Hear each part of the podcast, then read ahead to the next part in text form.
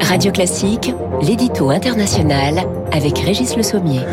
Bonjour Régis Le Sommier. Bonjour Gaël. Vous allez nous parler de l'Islande ce matin, où l'activité humaine et le réchauffement climatique vont permettre au pays de retrouver ses forêts. Est-ce que c'est pas un peu contradictoire? Alors pas du tout, vous allez voir pourquoi. Alors la protection de l'environnement est hélas souvent une affaire de pays riches et l'histoire que je vais vous raconter Gaël ne le démentira pas, c'est celle de l'Islande. Ce pays a connu une forêt primitive pendant des milliers d'années jusqu'à l'arrivée d'Éric le Rouge. Vous vous souvenez de ce viking?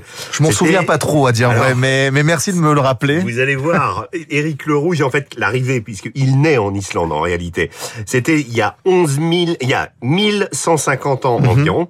Et, et, donc, son père, d'abord, euh, a été, vous savez, c'est une histoire, c'est un viking paria, c'est une famille paria. Donc, le père a d'abord été viré de Norvège pour meurtre. Et euh, donc, il s'installe en Islande, il colonise l'Islande.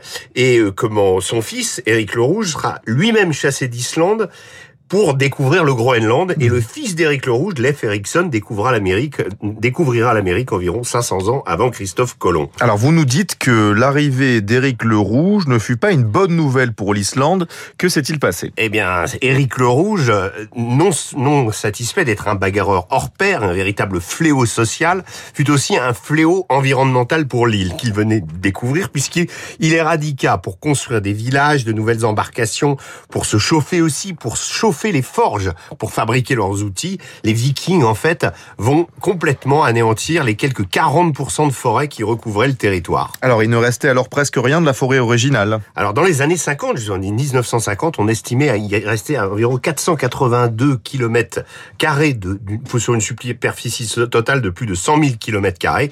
Et c'est à ce moment-là que la reforestation va commencer. Alors au début très timidement parce que le boom économique que le pays va connaître va d'abord être néfaste à cause de la pollution qui, qui l'engendre, mais les Islandais qui étaient pauvres jusque-là vont réussir un miracle, c'est-à-dire qu'ils vont devenir riches, ils vont se mettre à être conscients de leur environnement et décident de replanter leur forêt.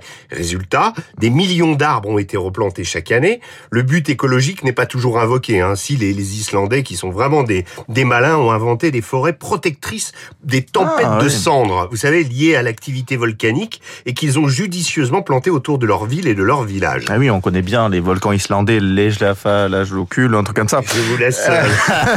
à l'époque, à l'époque, on en avait beaucoup parlé. Alors, pourquoi le réchauffement climatique dans cette histoire? Eh bien, le réchauffement climatique, en fait, ils vont en profiter. C'est-à-dire, certains, évidemment, ce réchauffement continue à nier le phénomène. Les Islandais, eux, en tirent profit. Vous allez voir comment. Dans un premier temps, le réchauffement a fait disparaître leurs glaciers. Il y a même deux ans, il y a deux ans, ils ont même fait une cérémonie pour dire adieu à l'un de leurs plus grands glaciers. Alors, comme les voilà, volcans, voilà, hein, il faut pas dire le nom. Ils ont aussi des noms imprononçables, donc euh, je ne l'ai pas à conserver. Mais ce réchauffement a eu aussi pour conséquence de faire pousser plus vite les arbres et de pouvoir introduire d'autres espèces. Également dans les montagnes, la ligne d'altitude jusqu'à laquelle poussent les arbres a augmenté.